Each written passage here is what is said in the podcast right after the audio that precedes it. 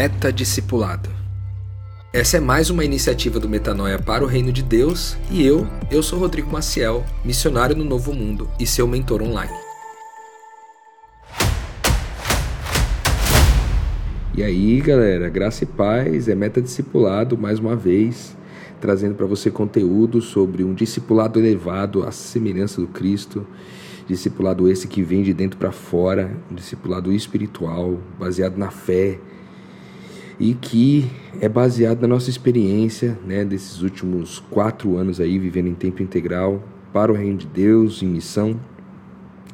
E hoje é, a gente vai dar uma continuidade naquele assunto da semana passada, quando nós falamos sobre responsabilidade no finalzinho ali do episódio, a gente falou um pouquinho sobre os antagonistas, né? Que eles não são inimigos do evangelho, mas que eles são amigos, porque no final das contas eles ajudam a provar o querer do evangelho, né?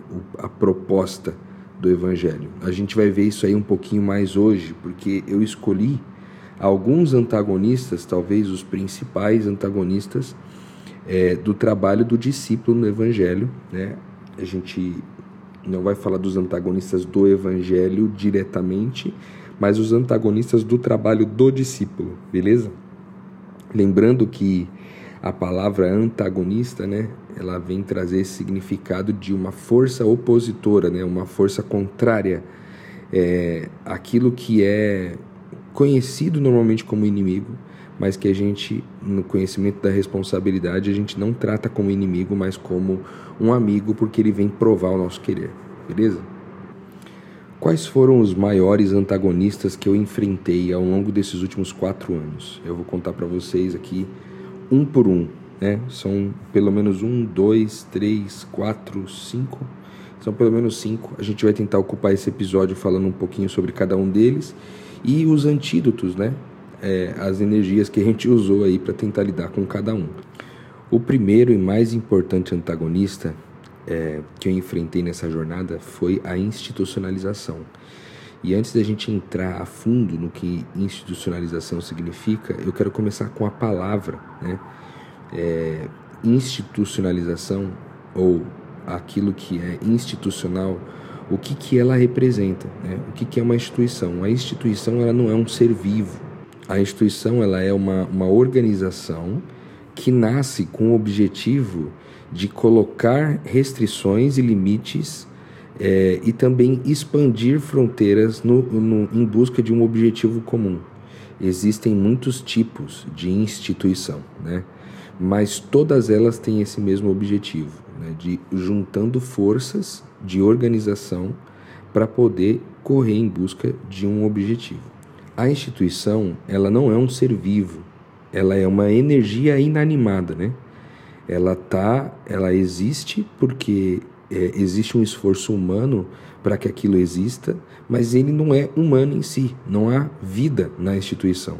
E esse é o grande desafio de qualquer instituição. Né? Uma vez que ela nasceu para se organizar numa direção de um objetivo, é, há um esforço humano para que essa instituição permaneça, sobreviva, né?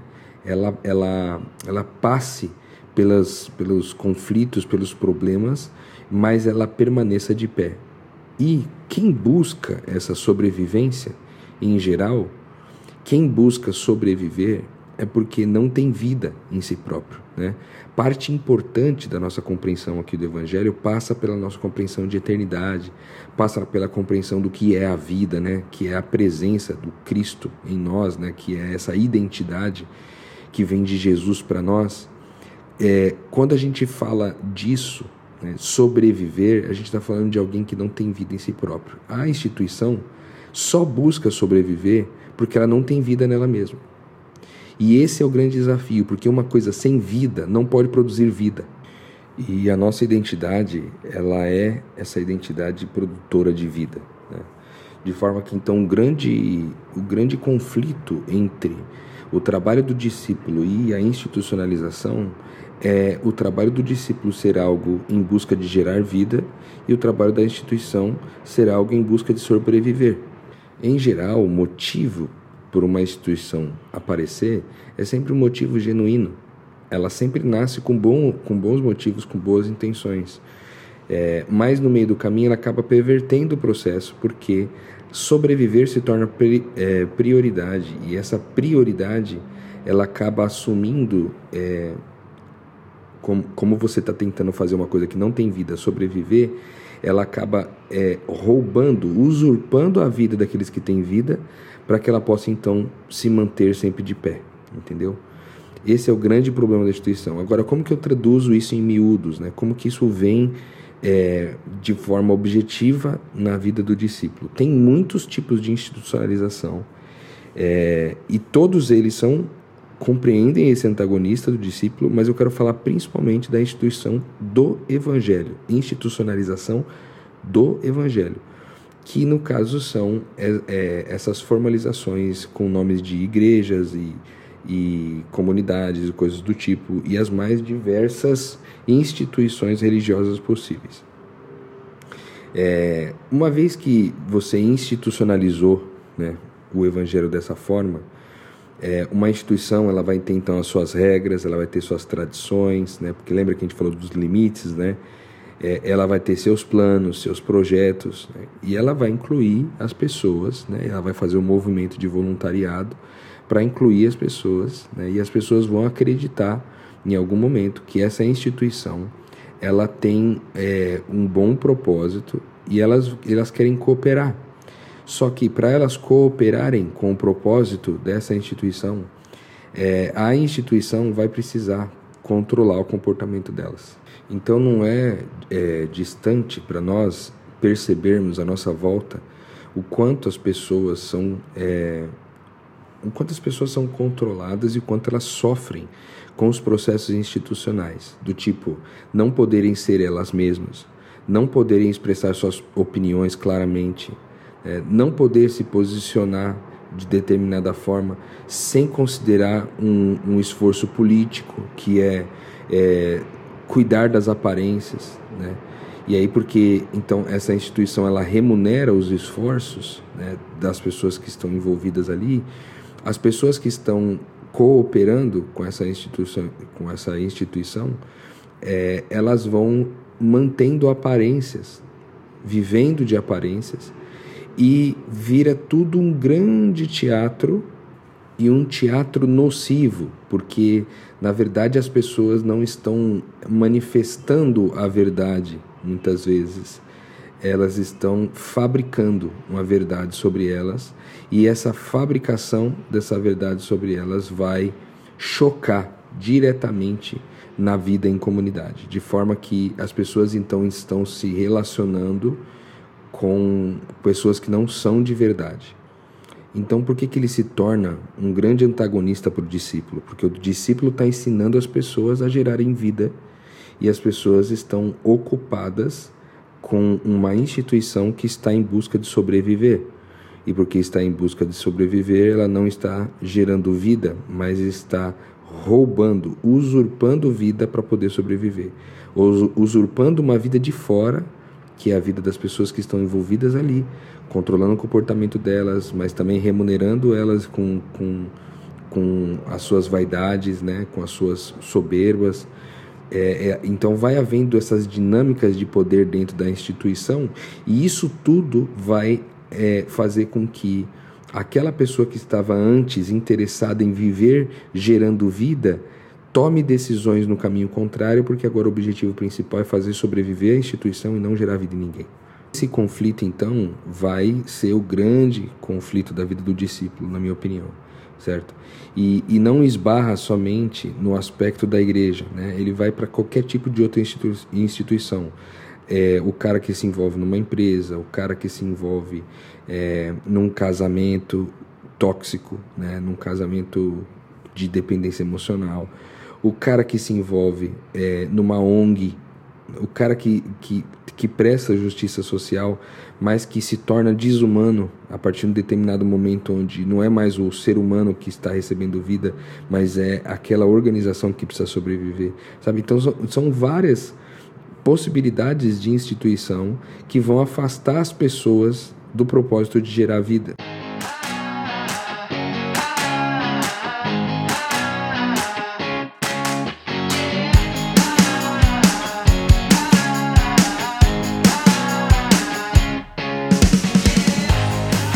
Aí a pergunta é: o que, que a gente pode fazer diante disso, né?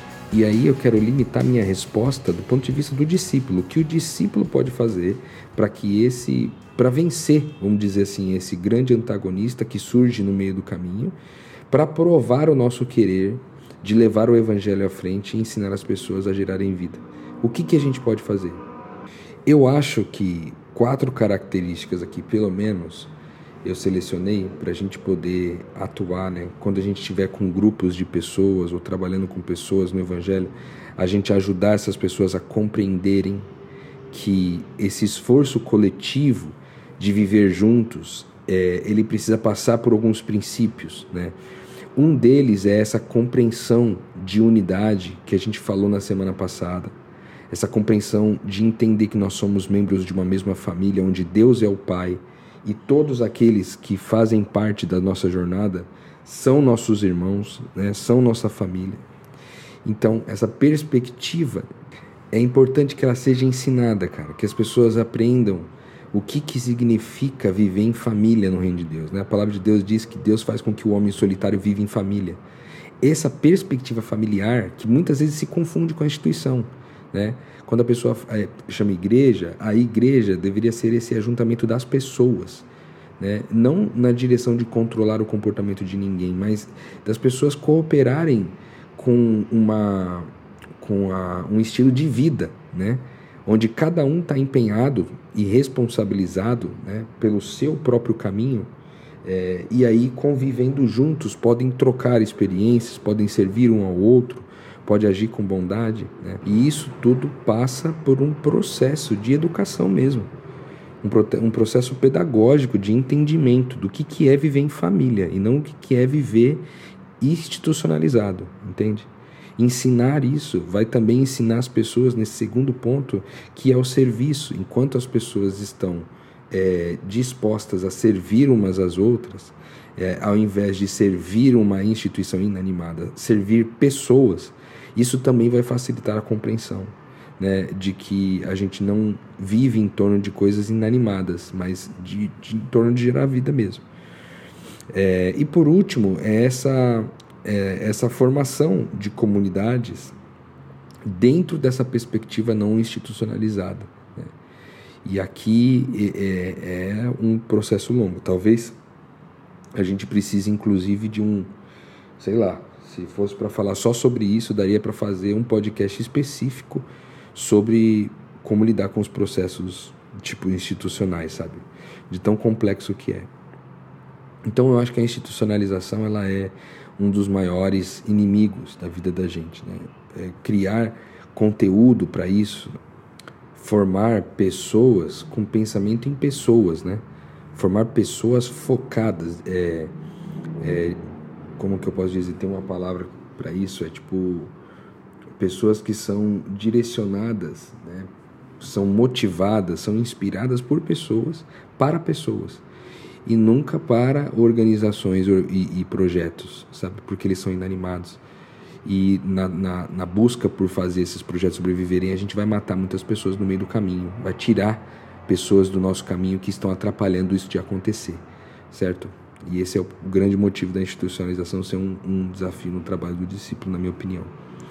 Então, esse, é, esse foi o, o, primeiro inimigo. É lógico, cara, a gente poderia gastar, sério, é, tem muito assunto a respeito disso. E é um assunto muito delicado, né, porque todos nós estamos envolvidos direto ou indiretamente em alguma instituição. É, as instituições fazem parte desse mundo caído, certo? E a gente está é, é, nesse mundo aí, no meio dessa sujeira toda. Né? E o grande desafio é tentar viver subvertendo é, essas questões no dia a dia para que a gente possa permanecer concentrado em gerar vida ao invés de tentar sobreviver. Bom, esse foi o primeiro antagonista. O segundo antagonista, eu creio que é a perseguição. Jesus falou, né, que a gente seria perseguido como discípulos, né, a partir do momento que a gente fosse identificado como um discípulo mesmo, né. E eu vivi isso também vivi os processos de ser perseguido. Perseguido por instituições, como a gente falou, ou por pessoas controladas por essas instituições, né? Sejam elas quais forem. Então, aqui nesse segundo ponto, nesse segundo antagonista, a gente vai muito que esbarrar no primeiro, né? Afinal de contas, o próprio Jesus também foi perseguido pelas instituições da época, mas sempre tinha seres humanos, né? É, que estavam sendo usados por essas instituições para essas perseguições. Né? E, e aí, qual que é o desafio, né? Porque a perseguição, cara, ela é inerente. Assim como a instituição vai até o final, até o último dia das nossas vidas, ela vai estar tá lá persistindo, a mesma coisa vale para a perseguição, porque uma está diretamente ligado com a outra. Né?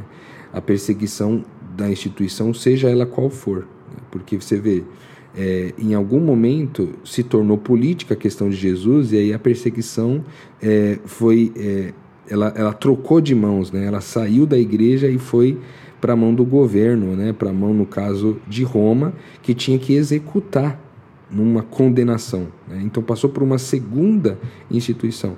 Então as duas coisas sempre vão andar juntas, cara. Instituição é sinônimo de perseguição para discípulo. Por quê?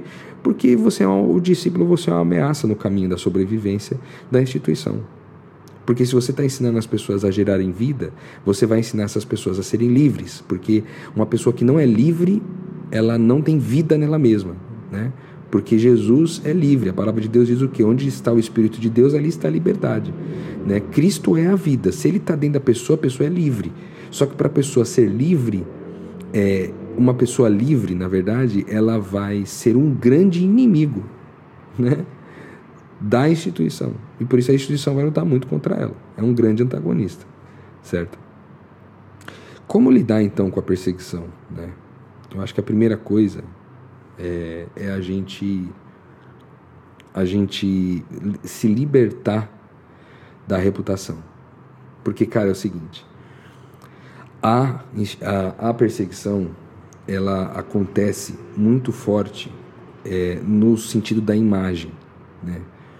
É, a perseguição acontece, dentre várias formas de perseguição, uma delas é a exposição da sua imagem. Né? É tentar desqualificar a pessoa para desqualificar a mensagem, sabe? Muitas pessoas, é, até parecido com aquela história do argumento é, ad hominem, né? Que é um termo acadêmico dado para quando você, querendo destruir o argumento de alguém, você desqualifica o caráter da pessoa. Isso aqui é extremamente comum. Tentaram fazer isso com Jesus muitas vezes. Né? Os, os fariseus, os mestres da lei, tentando expor Jesus a situações constrangedoras para que pudesse desqualificar a mensagem dele. Mas, se, assim como Jesus, que está livre da necessidade de construir uma reputação, é, a gente fizer o mesmo, é, a gente vai ter um grande antídoto contra essa perseguição, porque se eu não me importo com como as pessoas estão me vendo, né, ou como as pessoas estão me classificando, é, eu continuo trabalhando na direção da, do meu objetivo sem ser interrompido por essas perseguições. Então, libertar-se da reputação é muito necessário. E esse é um trabalho muito difícil, tá? Eu digo para vocês, para mim foi muito difícil, porque eh, eu passei boa parte da minha vida valorizando como a coisa mais importante da minha vida a minha reputação. E no dia que eu entendi que isso aí era um ídolo e que eu tinha que derrubar, e, e, isso aí doeu muito, né? mas ao mesmo tempo, é, essas perseguições que antes aconteciam e tinham grande impacto na minha vida se tornaram bem menores do que é, foram no princípio. Né? Então, acho que esse é um ponto importante. É, a segunda coisa que eu acho que a gente deve colocar no nosso coração é o amor, dos, o amor aos inimigos. Né? De a gente entender que essas pessoas que estão perseguindo a gente a palavra de Deus diz que a nossa guerra não é contra é, a carne e o sangue, mas é contra principados e potestades, né? é, governos e autoridades que, que conduzem esse mundo de escuridão. A gente, a gente entender que a gente pode amar essas pessoas porque não são as pessoas que estão fazendo isso, mas são as instituições usando as pessoas.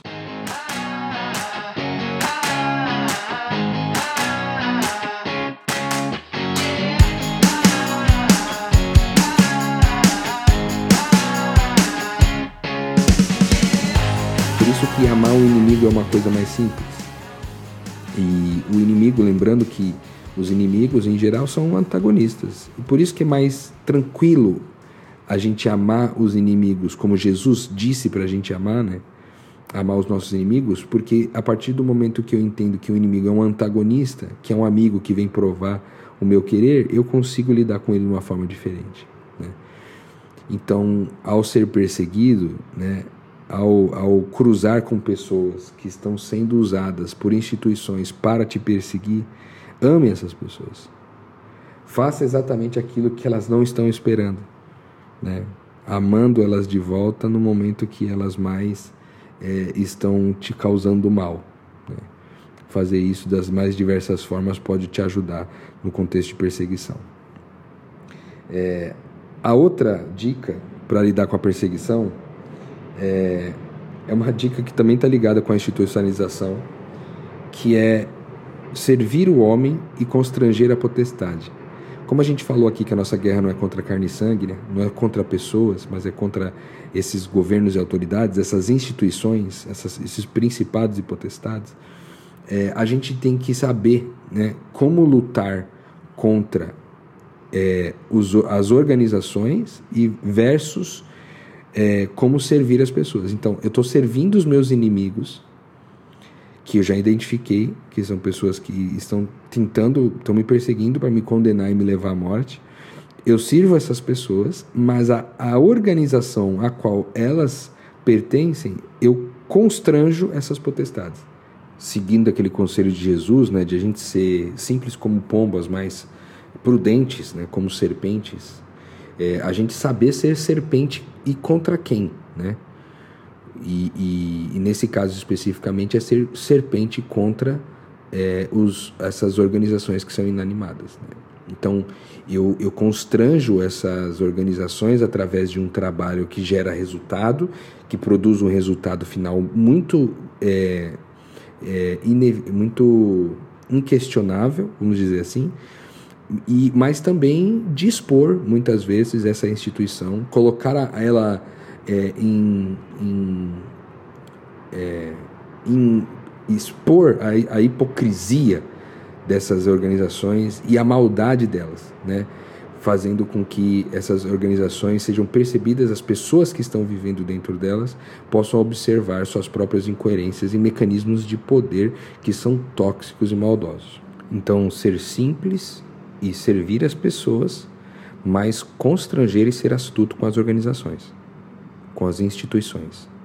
E por último, lembrar que é Deus quem constitui, né, quem governa a pessoa, o ser humano que está sobre a liderança máxima dessas organizações. Né? E uma vez que é Deus quem escolhe quem está nessa liderança, a gente também respeitar essas autoridades nos seus papéis, nas instituições que a gente não tem alternativa e precisa é, conviver dentro delas, que a gente respeite as autoridades como o próprio Jesus fez, né? É, para, ele foi preso, ele foi, ele foi torturado, né? ele foi submetido a várias é, maldades que foram ordenadas né, por, por líderes dessas organizações, beleza? E Jesus não se opôs a isso, ele não se rebelou e não se revoltou com isso. É, ele passou pelas humilhações, ele passou pelos sofrimentos e as torturas é, sem se opor às autoridades da época, certo? Então muitas vezes a gente vai ter, vai, a gente vai passar por isso e lógico, na primeira oportunidade que a gente tiver de ser livre, né, respeitando as autoridades, a gente vai fazer isso, né, assim como Jesus fez. Inclusive, eu acho que um dos filmes mais pedagógicos sobre esse assunto que eu já assisti na vida na verdade, não é um filme, é uma série. É o Messiah. Ah, eu acho que ainda está disponível no Netflix. Você pode entrar lá e assistir The Messiah, que é uma proposta né, da série de um Jesus vivendo nos dias de hoje. Né? Muito legal e tem um pouco desse negócio de como se submeter às autoridades sem deixar de ser é, quem nós somos. Né? Muito massa isso aí. Aí a, a terceira, o terceiro antagonista, né? desse é, processo do discipulado, a gente falou da institucionalização, falou da perseguição, Né? E a gente também tem um terceiro antagonista que é o falso cristianismo. Eu diria que tem pelo menos quatro grandes é, é, características esse falso cristianismo. A gente poderia elencar várias delas, mas a gente vai escolher aqui quatro grandes características que, que mostram que esse cristianismo é, ele é o cristianismo que é falso, o cristianismo que não é verdadeiro. E a primeira característica dela, eu acho que é o apego demasiado e muitas vezes opressor das tradições evangélicas, entende? Pessoas que é, são defensoras dessa tradição, lembrando que a gente tá, a gente vai sempre remeter ao assunto da instituição, né? Mas um, um ponto importante é que é, essas pessoas que são defensoras das tradições evangélicas é, é, são pessoas que estão tentando fazer essa instituição sobreviver, essa religião evangélica sobreviver. E aí cai naquele problema de que aquele que tenta sobreviver não pode gerar vida, entende? É, muitas pessoas são extremamente oprimidas por isso. E as pessoas que não são cristãs, e aí a gente, poderia dar, separar em pelo menos três grupos aí, né? As pessoas que estão vivendo essas essas tradições nocivas e se sentem oprimidas, as outras que conseguiram se libertar das tradições opressivas, né? Mas carregam consequências e feridas dessas, é, dessa opressão até hoje. E tem aquelas pessoas que observam as pessoas serem oprimidas pelas tradições religiosas e que jamais é, imaginariam querer ter qualquer tipo de contato com o evangelho por acreditar que o evangelho ele contempla essas tradições opressivas. Então, quando a gente como discípulo vai fazer o nosso trabalho de pregar o evangelho, a gente esbarra nesse problema das tradições opressivas e nesses três públicos. Né? E aí a gente vai ter um grande desafio aí é, em cada um dos três grupos para poder entregar o evangelho verdadeiro, o evangelho da graça, o evangelho do amor, da identidade, já que é, tudo que essas pessoas é, entenderam a respeito do evangelho, é, em geral, tem a ver com tradições e nada a ver com o evangelho. Segunda característica é a sabedoria judaica numa direção contrária. O que, que eu quero dizer com isso?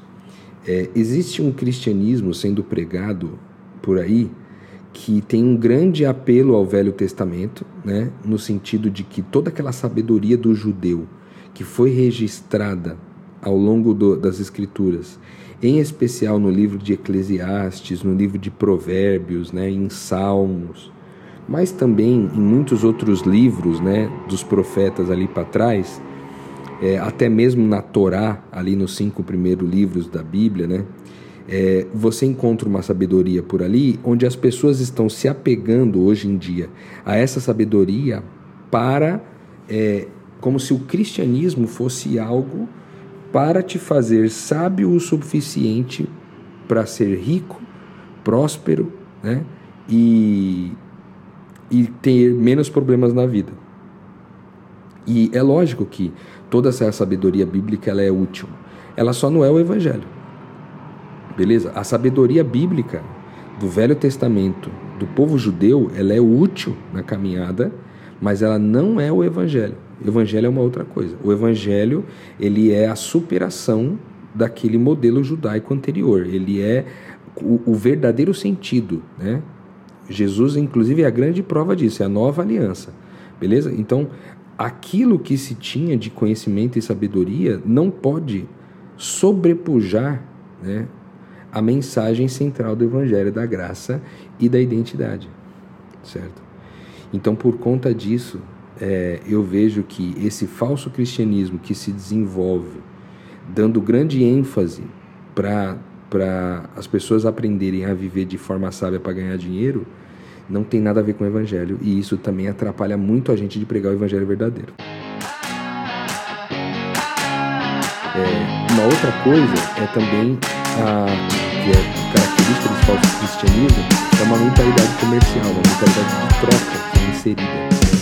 Partir do momento que então eu faço ofertas a Deus é, e para que Deus me devolva algo em troca. Isso é muito comum no mundo pentecostal, que você tem aquele apelo né, por, por dinheiro. Mas não é só no mundo pentecostal, não. Nos mundos protestantes também tem a mesma coisa, só que é feito de uma forma um pouco mais velada, não é tão escrachada como é, por exemplo, é, no mundo é, do, do, pentecostalismo, mas em todas elas há um apelo por dinheiro e um, um, um certo convencimento de que se eu devolver dinheiro para Deus, Deus vai me abençoar mais, certo? Então, essa mentalidade também dificulta um pouco a gente de falar sobre o evangelho verdadeiro com algumas pessoas, porque as pessoas elas construíram essa mentalidade de troca com Deus e é muito difícil romper essa barreira aí, se não pelo evangelho pela, pela semente segura e efetiva do Evangelho, que é o Evangelho da graça e da identidade. E por último, é, que é uma característica desse evangelho, desse, cristian, desse cristianismo falso, né, do falso cristianismo, é uma devoção sem a verdadeira adoração. É, você vê o lance do worship aí, né? Muita gente que vai para essas igrejas para terem para viver ali um momento de worship, de adoração, levanta o braço, canta, chora, ora, tudo mais, né? E, mas no fundo não tem adoração nisso aí, né? É tudo, eu não estou falando isso aqui, é ampliando para que todo mundo, que todo mundo vive assim, e também não estou dizendo nada contra o worship, beleza? Eu amo worship, eu tenho muitas músicas de worship no meu Spotify e eu ouço worship todo dia eu também não tenho nenhum problema em me reunir com os meus irmãos e viver esse momento acompanhado de uma música de worship, certo? Porém, isso não pode ser a determinação do que o evangelho é. Certo? Ser evangélico é levantar o braço e ficar de worship? Não é. é ser cristão, ser um pequeno Cristo, é isso? Não, não é, meu. Entende? Então, é, você vê como então o, o crente ele é confundido com o cara do worship, ele é com, confundido com o cara que troca com Deus, ele é confundido com o cara que usa a sabedoria judaica para benefício próprio, e ele é confundido com o cara das tradições evangélicas tóxicas. Então, tipo assim, todas essas coisas fazem do, é, do cristianismo uma, uma religião nada popular e nada desejável para pessoas que não são cristãs e isso dificulta muitas vezes o trabalho da gente falar sobre Jesus. E a mesma coisa acontece com quem já está dentro da igreja, com quem já vive esses processos e não consegue entender o que o evangelho é porque aprenderam o evangelho em alguma dessas quatro faces. Ou talvez nas quatro faces simultaneamente, o que é pior. Certo? Então, quanto mais contaminados com esse movimento, difícil é essa transição e, portanto, é, o falso cristianismo é um grande antagonista no trabalho do discipulado. Aí você tem um outro antagonista que é o falso discipulado, né? que é diferente do falso cristianismo, porque o discipulado já pressupõe uma galera que está levando um pouco mais a sério a questão bíblica e, e, a questão da vida de Jesus, um pouco mais a sério. Né? Então, é, muito se falou, na verdade, nos últimos, talvez nos últimos 10 ou 15 anos, explodiu muito esse assunto do discipulado no mundo evangélico e se tornou tipo assim uma, uma outra frente né, é, de trabalho, de, de, seriedade do evangelho. Só que o problema é que gerou-se com o passar do tempo uma versão meio falsa também. E essa versão falsa é o quê? Tipo assim, um discipulado que é você aprender mais é, sobre o que está escrito na Bíblia, mas não aprender é, essa mortificação do eu, né? É, não aprender esse enfraquecimento é, do, do ego para que o espírito possa viver cada vez mais evidente em nós, né? É, também se desenvolveu uma ideia de que discipulado é você se manter ocupado com ações de justiça social. Também não é discipulado isso. É, também uma, uma ideia estranha de militância política, no sentido de é, de que o discipulado é defender uma posição política, ou o que o discipulado é sobre viajar para o mundo, né, pregando é, como se fosse para pregar o evangelho, mas a ideia de viajar o mundo para falar com pessoas de, outra, de outras culturas sobre o evangelho. Essa ideia do missionário é, é que vai para outros lugares, outros países e fica vivendo nesses outros países tal, é, achando que isso aí é o discipulado, não é discipulado. Ou o proselitismo, né, que é esse lance de tipo assim, ficar tentando convencer todo mundo de ser discípulo, né? É, também não é legal, certo? Então todas essas coisas é, fazem do, do, do discipulado, um falso discipulado, e isso prejudica muito o ensino do verdadeiro discipulado, que é essa ideia de ser como Cristo, né? de dedicar a vida em aprender ser quem Cristo é, certo? É, é muito diferente do que essas propostas que estão por aí, né, de discipulado, discipulado do conhecimento bíblico, discipulado sem morte para o eu, discipulado do, da justiça social, discipulado da militância política, discipulado do missionário que roda o mundo, discipulado do proselitismo, de fazer cada vez mais e de fazer discípulos, tipo, são coisas que é, não são verdades né, sobre o discipulado e isso também atrapalha muito é, a vida do discípulo no geral. Eu passei muitos desafios por conta disso e passo até hoje, né? De pessoas que acreditam ser discípulos porque vivem essas dinâmicas, mas que discipulado não tem nada a ver com isso.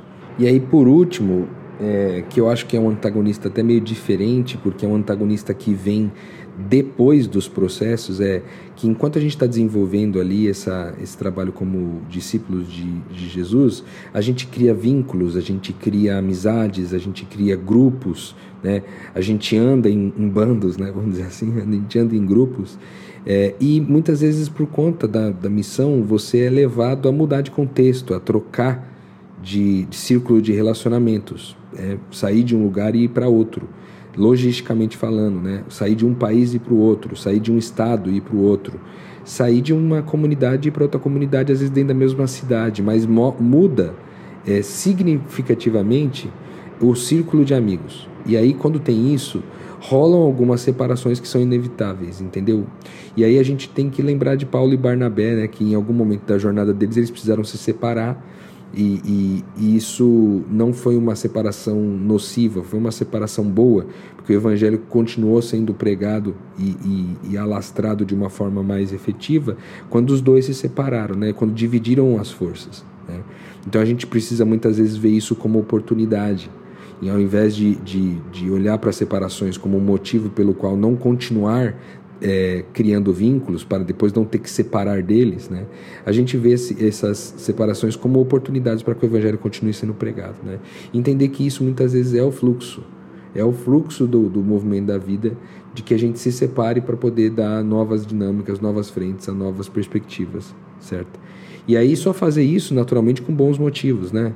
É, tentar não se separar das pessoas no trajeto é, por motivos ruins. Porque um dos motivos da gente se separar no trajeto pode ser até discordância de opiniões a respeito de como cada um vê o evangelho, como cada um vê é, o discipulado, ou como cada um vê o trabalho da missão como um todo, certo? Às vezes a gente difere nisso que aconteceu também aí de Paulo e Barnabé, né? Teve algumas discordâncias também entre Paulo e Pedro, certo? De como, de, de modus operandi mesmo, de como que o evangelho deveria ser levado, né? E às vezes essas divergências é só para que a gente entenda que o evangelho precisa ir também para novas direções, né? Então tentar não, não viver essas, essas separações por motivos ruins pode ajudar a gente também a lidar com isso aí. Certo? Te, foi bem meio técnico, assim, mais técnico do que eu gostaria esse episódio aqui hoje. Mas eu estou feliz de ter compartilhado com vocês isso tudo. É, espero que é, conhecer esses antagonistas te lembre de que eles não são seus inimigos, né?